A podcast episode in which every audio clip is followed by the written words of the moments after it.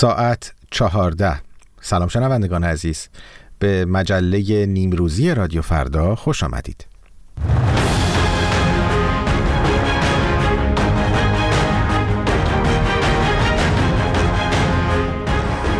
بعد از ظهر شما به خیر شنوندگان عزیز هومن اسکری هستم. میزبان شما در این مجله نیمروزی رادیو فردا در امروز چهارشنبه نهم اسفند ماه سال 1402 خورشیدی. از اینکه همراه ما هستید از شما بسیار بسیار سپاسگزارم. دعوت می کنم که در دقایق پیش رو همراه ما باشید که در این مجله تحلیلی خبری مجموعی از گفتگوها و گزارش های متنوع رو براتون آماده کردیم. پیش از هر چیز اجازه بدید همراه بشیم با همکارم مهران کریم با تازه ترین خبرها.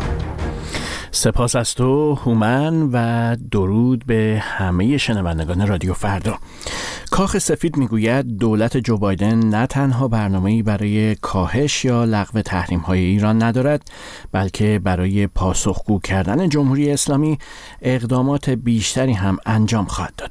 جان کربی سخنگوی شورای امنیت ملی کاخ سفید با اشاره به تحریم های اعمال شده علیه جانشین فرمانده نیروی قدس سپاه پاسداران گفت تحریم های تازه وزارت خزانه داری در راستای مقابله با شبکه تأمین مالی اقدامات تروریستی و مختل کردن اقدامات حوسی ها علیه کشتیرانی در آبراه های بین المللی است. آقای کربی تاکید کرد که دولت بایدن تاکنون بیش از 55 تحریم جداگانه را علیه حکومت ایران اعمال کرده و به وسیله آنها بیش از 550 فرد و نهاد را هدف قرار گرفت. هدف قرار داده. این مقام کاخ سفید تصریح کرد که این تحریم ها به دلیل نقض حقوق بشر، گروگانگیری، تولید موشک و پهباد و برنامه هسته‌ای جمهوری اسلامی علیه این کشور اعمال شدند. در همین حال فرماندهی مرکزی نیروهای ایالات متحده سنتکام می‌گوید شامگاه سهشنبه هشتم اسفند ماه پنج پهباد شبه نظامیان حوسی در دریای سرخ رهگیری و سرنگون شدند بر اساس بیانیه سنتکام هواپیماهای آمریکایی چهار پهباد را شناسایی و منهدم کردند یک پهباد هم از سوی یک ناو ائتلاف هدف قرار گرفته. همزمان خبرگزاری آلمان گزارش داد که ناوچه آلمانی هسن که در چارچوب مأموریت اتحادیه اروپا در دریای سرخ مستقر است برای نخستین بار حمله حوسی های مورد حمایت ایران را دفع کرده. ائتلاف دریایی اتحادیه اروپا برای حفاظت از کشتی های تجاری در مقابل حملات حوسی ها در دریای سرخ از سی بهمن ماه مأموریت خود را آغاز کرد. پیش از آغاز این عملیات ائتلافی به رهبری آمریکا عملیات حفاظت از کشتی ها در دریای سرخ را آغاز کرده بود حوسی های مورد حمایت ایران از زمان آغاز جنگ غزه در نیمه مهر حملاتی را به کشتی های عبوری از دریای سرخ به خصوص شناورهای مرتبط با اسرائیل، آمریکا و بریتانیا آغاز کردند. یک مقام ارشد امور بشردوستانه سازمان ملل متحد می‌گوید دست کم 576 هزار نفر در نوار غزه در یک قدمی قهدی قرار, قرار دارند. رامش راجاسینگهام در گزارش خود به شورای امنیت هشدار داد که در صورتی که اقدامی برای مهار این موزل صورت نگیرد وقوع قهدی تقریبا اجتناب ناپذیر خواهد بود. رامش راجاسینگ هام تاکید کرد که از هر شش کودک زیر دو سال در شمال غزه یک نفر دچار سوء تغذیه حاد است. مدیر هماهنگی دفتر سازمان ملل متحد در امور بشردوستانه تصریح کرد که این سازمان و سایر گروه های امدادی برای رساندن حداقل تدارکات به غزه با موانع بسیار بزرگی مواجه هستند و در شرایط فعلی عملا همه جمعیت دو سه میلیون نفری در نوار غزه برای زنده ماندن به کمک های غذایی نیاز دارند با سپاس از همکارم مهران کریمی. اما نگاهی داشته باشیم به آنچه که در سی دقیقه یا بهتره بگم 25 دقیقه پیش رو در این مجله نیمروزی خواهیم شنید.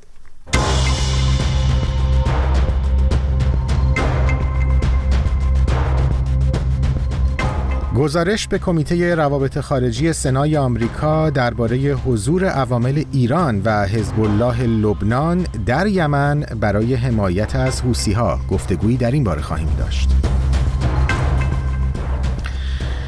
گفتگوی دیگر با پدر الیاس محمدی جوان طبعه افغان که ماه گذشته به دست یکی از حامیان حکومت جمهوری اسلامی به پایین پل نیایش در تهران پرت شد. و بیشتر خواهیم شنید درباره طرح موسوم به پیوند مدرسه و مسجد با حضور طلاب در ایران. اینها و بیشتر در مجله نیمروزی رادیو فردا.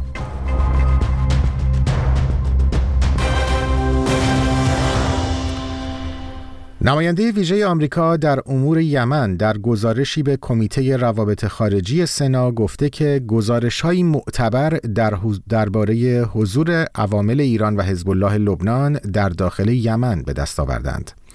به گفته آقای لندرکینگ این نیروها برای حمایت از ادامه عملیات حوثی‌های یمن به این کشور اعزام شدند.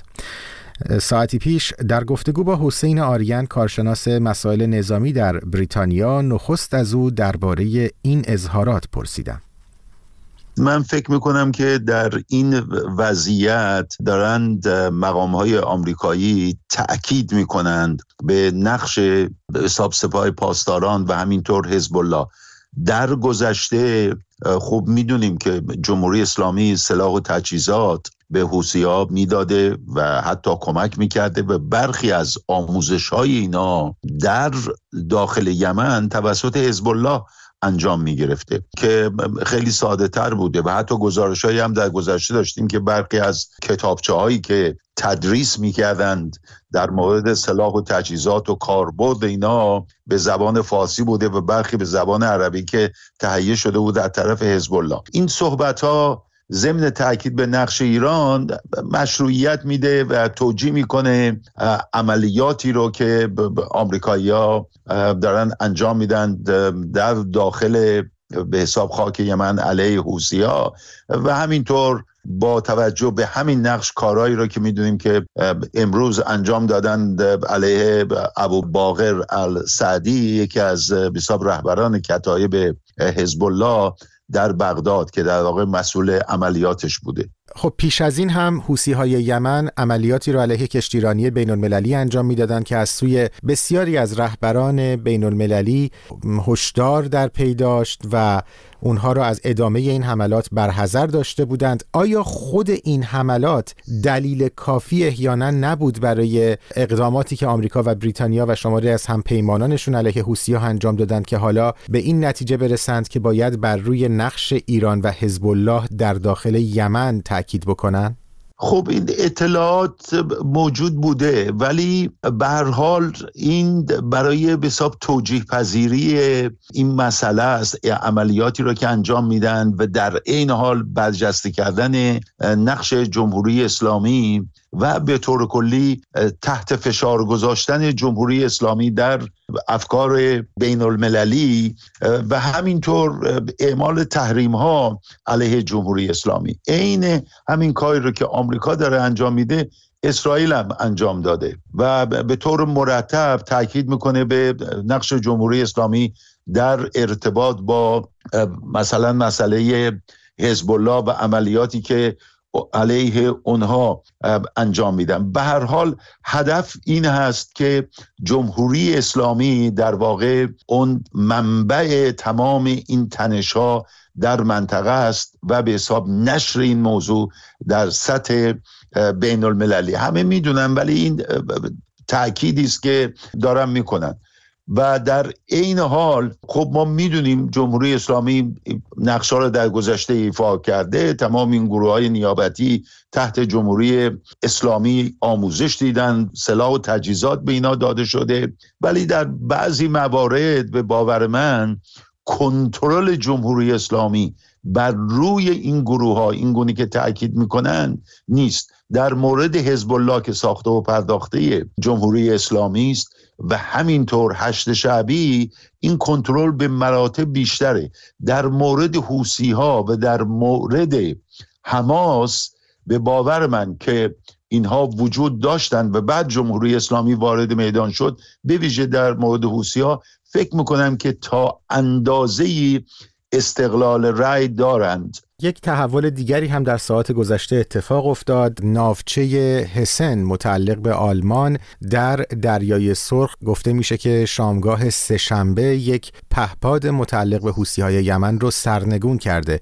به ظاهر نخستین باری هست که آلمان به این شکل مستقیما وارد عملیات نظامی میشه علیه حوسی ها در کنار بریتانیا و آمریکا. این به چه معنایی است؟ کاری رو که داره آلمان می‌کنه این تقریبا بی سابقه است که ناو داره میفرسته به دریای سرخ. ولی این ناو فریگیتی رو که آلمان داره میفرسته در چهارچوب اون عملیات اسپیدس که در واقع یک مجموعه است از ناوهای کشورهای اتحادیه اروپا عمل می‌کنه که فرماندهی این نیروی رزمی اگه بخوایم این رو حساب بکنیم به عهده یونان هست و مرکزش هم در یونانه. این تفاوت می‌کنه با اون رو اعتلافی رو که آمریکایی‌ها به وجود آوردن به اسم پراسپریتی گاردین یا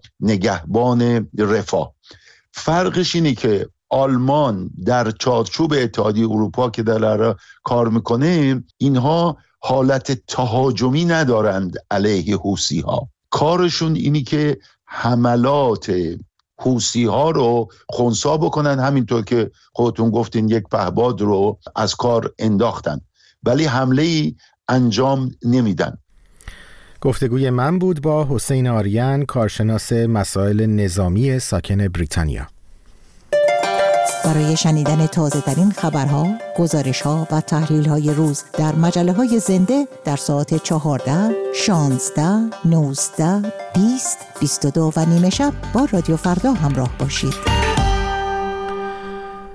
پدر الیاس محمدی جوان طبعه افغان که ماه گذشته به دست یکی از حامیان حکومت جمهوری اسلامی به پایین پل نیایش در تهران پرتاب شده بود به فرشته شیخانی از بخش افغان رادیو اروپای آزاد رادیو آزادی می‌گوید که مقامهای ایران هیچ گونه اطلاعاتی از جزئیات کشته شدن فرزندش به او ندادند. گفته می شود الیاس محمدی که پاکبان بود به دست فردی که تصور می کرد او مشغول کندن های سالگرد پیروزی انقلاب اسلامی است به پایین پل پرتاب شده بود.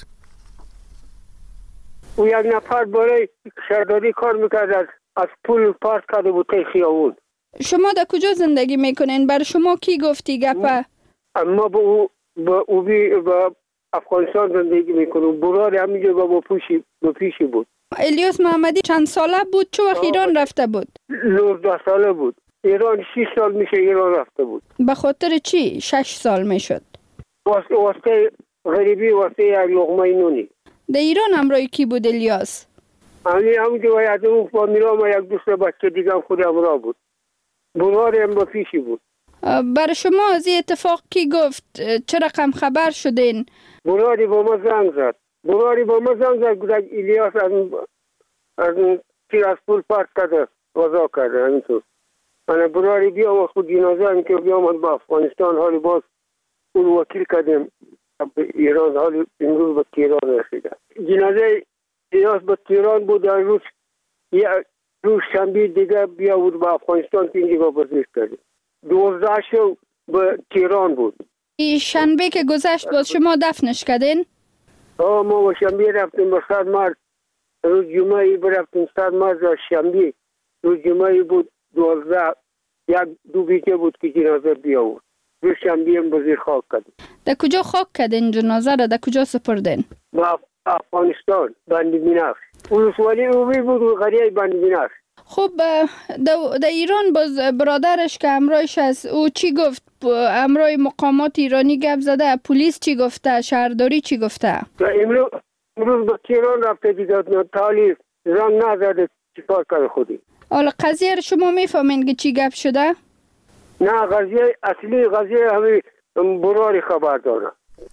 گفتگوی فرشته شیخانی از بخش افغان رادیو اروپای آزاد رادیو آزادی بود با پدر الیاس محمدی جوان طبعی افغانی که ماه گذشته به دست یکی از حامیان حکومت جمهوری اسلامی به پایین پل نیایش در تهران پرتاب شد. از قابلیت جدید واتساپ برای دنبال کردن خبرها و گزارش های رادیو فردا استفاده کنید. کانال رادیو فردا در واتساپ.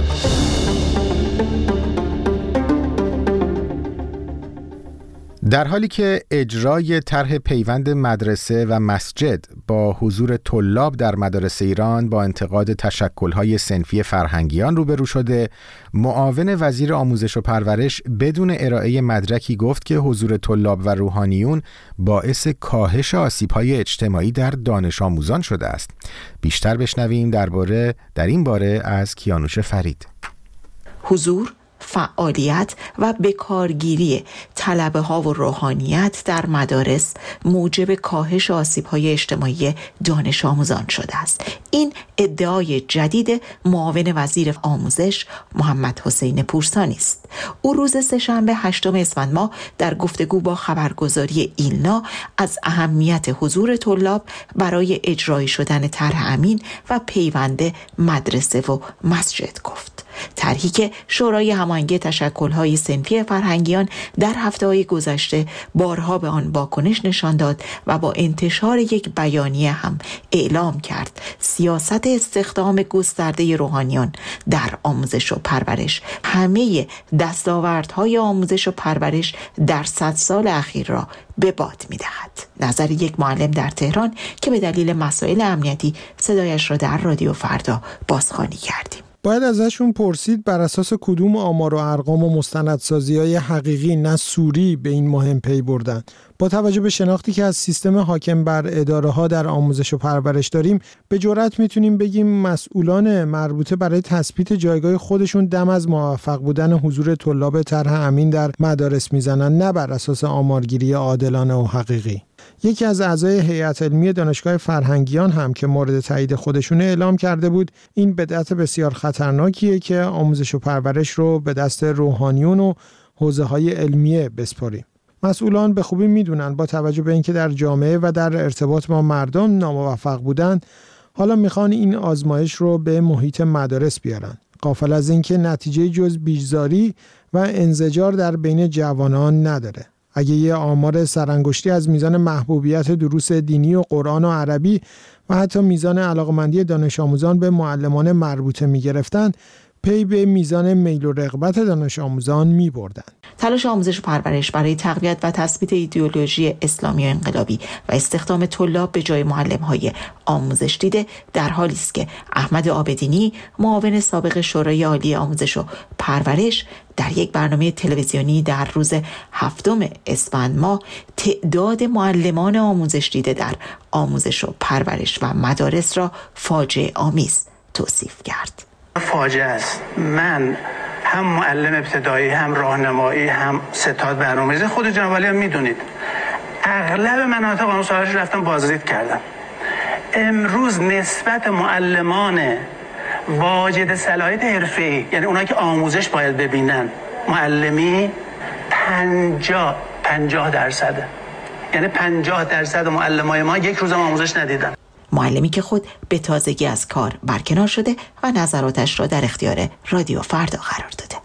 با توجه به کمبود معلمی که در وزارت آموزش و پرورش در سالهای گذشته و سال جاری وجود داره به جای رفع مشکل های توانمندی که در حرفه معلمی خود تجربه کسب کردند اونها رو اخراج می‌کنن و به جاشون از نیروهای غیر متخصص و بدون داشتن تجربه آموزش استفاده می‌کنن و اونها رو وارد سیستم آموزشی کردن. البته ناگفته نمونه ما مخالف حضور معلم های جوون و تازه نفس در سیستم آموزش و پرورش نیستیم اما صحبتمون اینه که در ابتدا این افراد آموزش های لازم برای حضور در مدرسه رو ببینند و بعدا جذب شن. با وجود تمام مشکلات عدیده که در آموزش و پرورش وجود داره تنها راهکاری که وزارتخونه در پیش گرفته حذف و اخراج فعالان سنفی از نظام آموزشی کشوره. تلاش مقام های مختلف جمهوری اسلامی برای اسلامی و انقلابی کردن مدارس با اخراج معلم ها استخدام طلاب و تغییر در کتابهای آموزشی در حالی تشدید شده است که اعتراضات دانش آموزان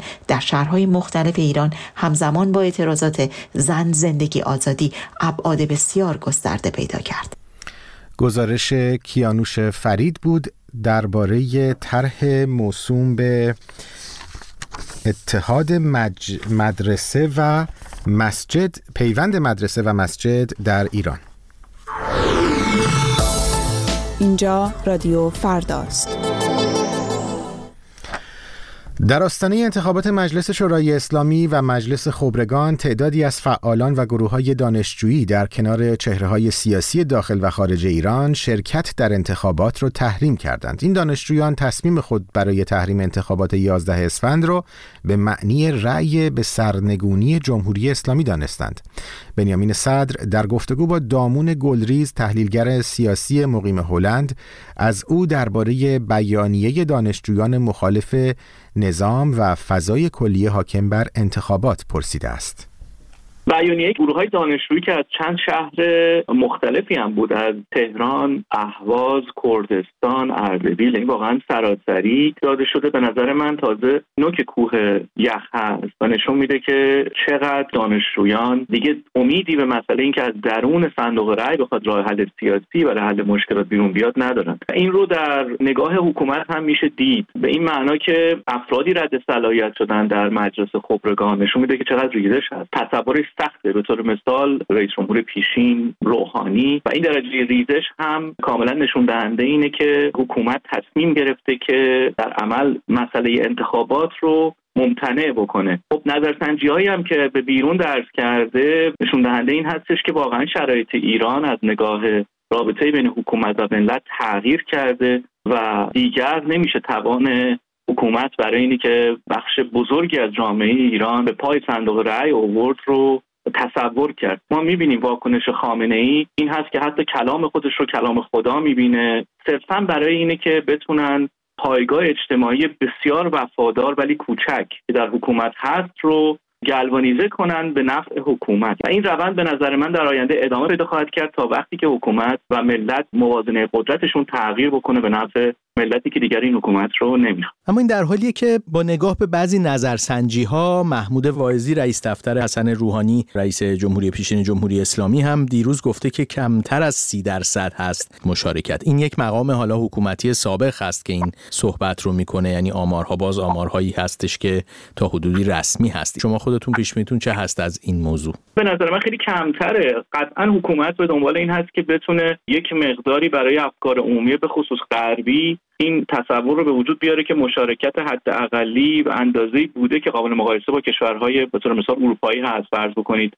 زیر سی چهل درصد. این رو نشون بده. ولی خب ببینید در یک کشوری که در اون نزدیکی به صد سفارتخونه وجود داره همه اینها رصد می‌کنن. دهها با همه محدودیت ها به هر حال خبرنگارانی هستند که با داخل در ارتباط هستند. گزارش ها بیرون خواهد آمد که مشارکت بسیار پایینتر از اونیه که حکومت اعلام می‌کنه و این اتفاقا همون بحثی که عرض کردم در بخش نخست. این هم این که به هر حال این رابطه بین حکومت و ملت به سمت تغییر موازنه قدرت ملت حرکت خواهد کرد. حکومت هم این رو متوجه شده. برای همینه که اتفاقا دیگر حاضر نیست. چون می‌دونید از فضای الاستیکی به فضای پلاستیکی رسیده. به این معنا که دیگه نمی‌تونه انعطاف پذیر باشه. برای همینم نزدیکترین افراد به خودش رو که به طور مثال کسی که 16 سال رئیس یعنی روحانی امنیتی ترین نهادها در ایران بوده رو رد صلاحیت می‌کنه بعد از اینکه حتی رئیس جمهور شده. نشون دهنده که حکومت متوجه شده که دیگر نمی‌تونه روی مشارکت مردم برای تقویت حکمرانی خودش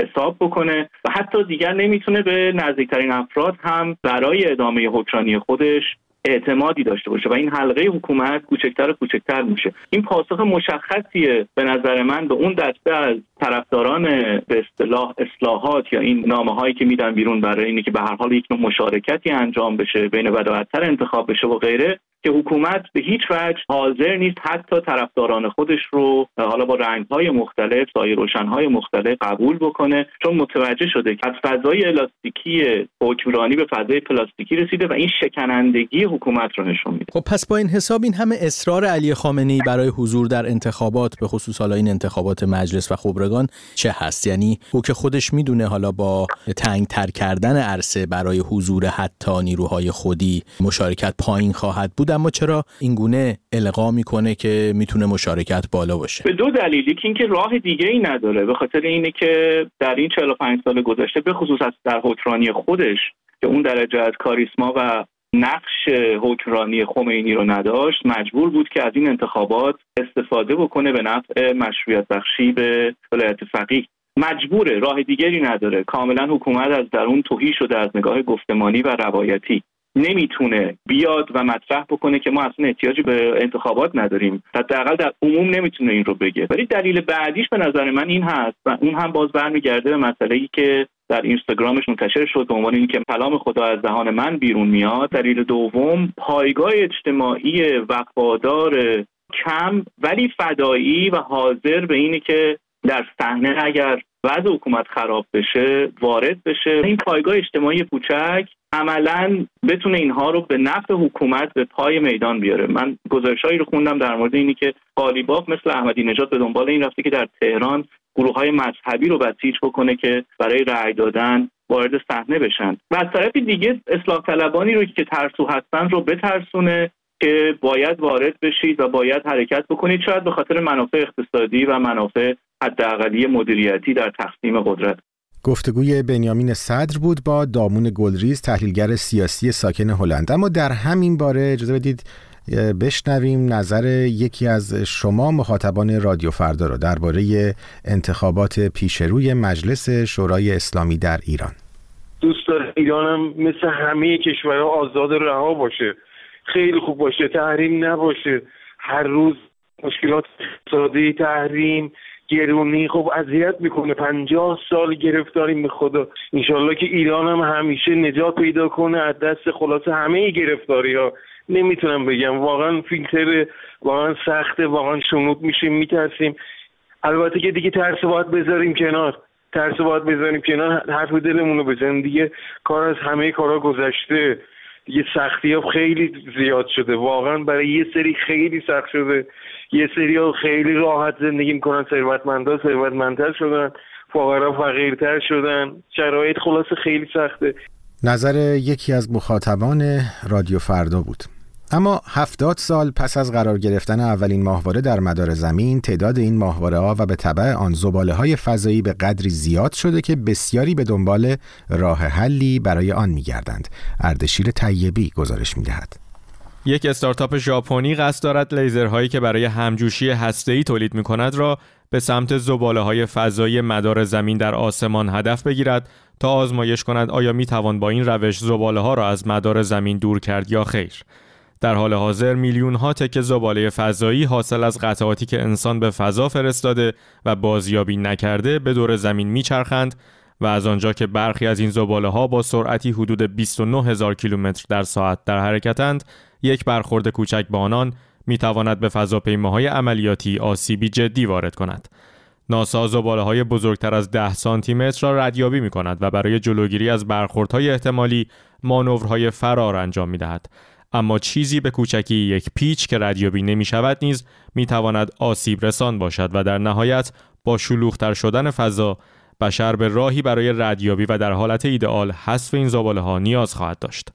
استارتاپ ژاپنی اکس فیوژن که فعالیت اصلیش در صنعت همجوشی هسته‌ای است در حال توسعه راکتور همجوشی هسته‌ای است که با استفاده از لیزر به اجسام نیرو وارد کند تا اتم‌های هیدروژن فشرده با هم ترکیب و هسته‌های سنگین‌تری تولید کنند.